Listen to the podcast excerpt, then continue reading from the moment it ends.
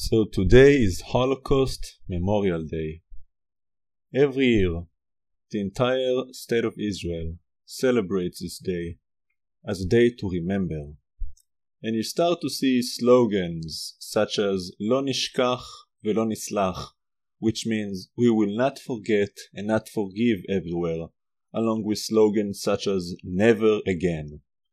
And it is so interesting to me how the secular Judaism has taken such a traumatic event, such as the Holocaust, a traumatic event of punishment for the Jewish people, traumatic event of persecution, and made it about them.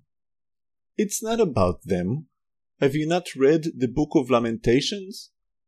First off, if you're gonna say something, don't say not forget and not forgive because, yes, number one, you will forgive, if you do not forgive, it will not be forgiven to you.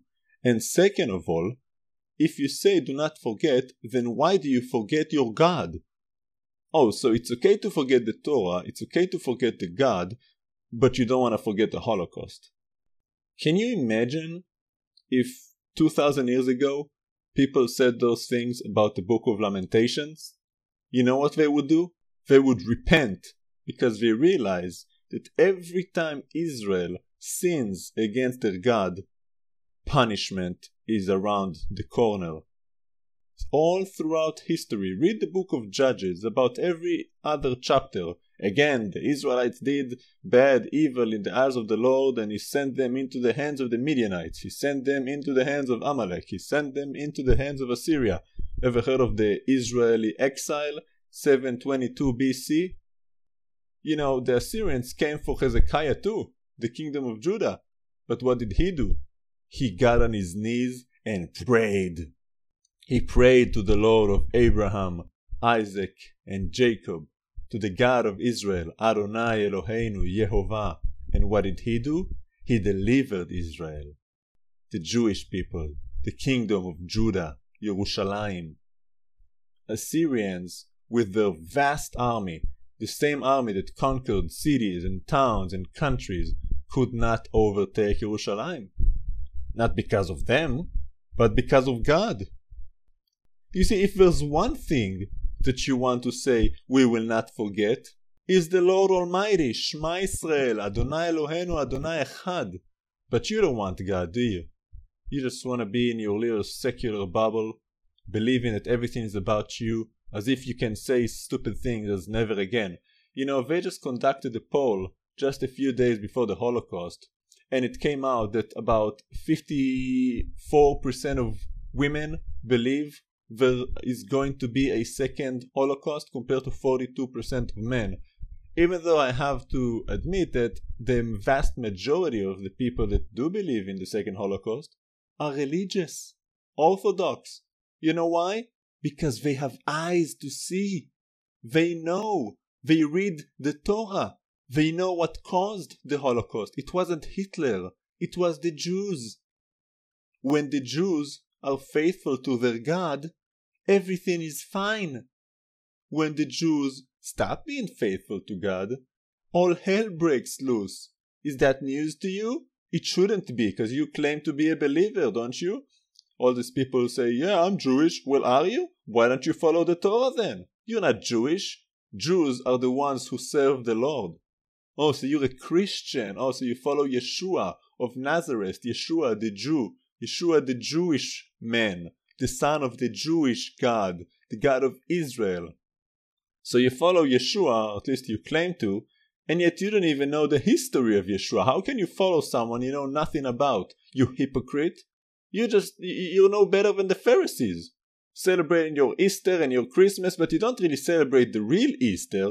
You celebrate the pagan Easter. You go there and you chase your, your chocolate balls and your, your egg hunts and, and you follow your white rabbit into the rabbit hole in Alice in Wonderland and all these other pagan and secular things, and you chase Santa Claus and put presents under the tree. Sure, you go to church for about an hour and a half for a nice service with some brunch and some coffee, and you give some some uh, candy to the kids, to the children, all for the children. But you don't follow Yeshua. You barely believe in him. I dare to say you don't believe him at all.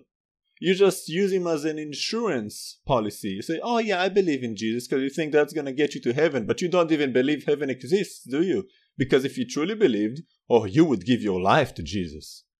You see, God is not the salt you add to your salad.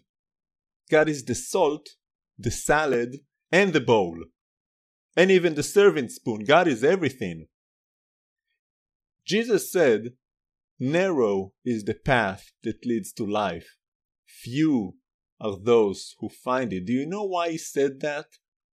Because it is not enough to say you believe. Even the devil believes in God. More than that, he knows God. It is not about believing in God, it's about following, about observing his commands. Yeshua said, If you love me, what? Keep my commands. What are his commands? The Torah. Yeshua did not come to abolish the law, but to fulfill it. Do your homework. God has no desire for arrogant, stupid, idiotic fools. What he does desire is a wise son. Someone that has discernment. Read the book of Proverbs. What does a, if a young fool does? Brings agony to his father and his mother because he's an idiot. Educate yourselves. It is your choice. God is not going to do it for you. Don't count on God. You can trust God always and forever, but don't count on Him. God loves you so much, He allows you to make your own choices. If you want to be destroyed, go ahead. It's your choice. I mean, let's be honest, nobody likes their choice taken away from them, right? That's what everybody complains about. Don't tell me what to do. Well, God says, fine. I'm not going to tell you what you do. You do whatever you want to do. you want to destroy yourself and go to hell? Fine. Go ahead. But if you want to be saved, if you want to get to know your Maker on good terms, if you want to have a relationship with Him, well, let me tell you something. It's free, but it doesn't come free. It's gonna cost you everything you have. Are you willing to pay the price? Yeshua said, Which man starts a construction project without first counting the cost? If you want to follow Yeshua, know that it's going to cost you everything you have. And yet, I dare say, it is worth it. The Torah is worth it. God is worth it. Repent and never forget your Maker.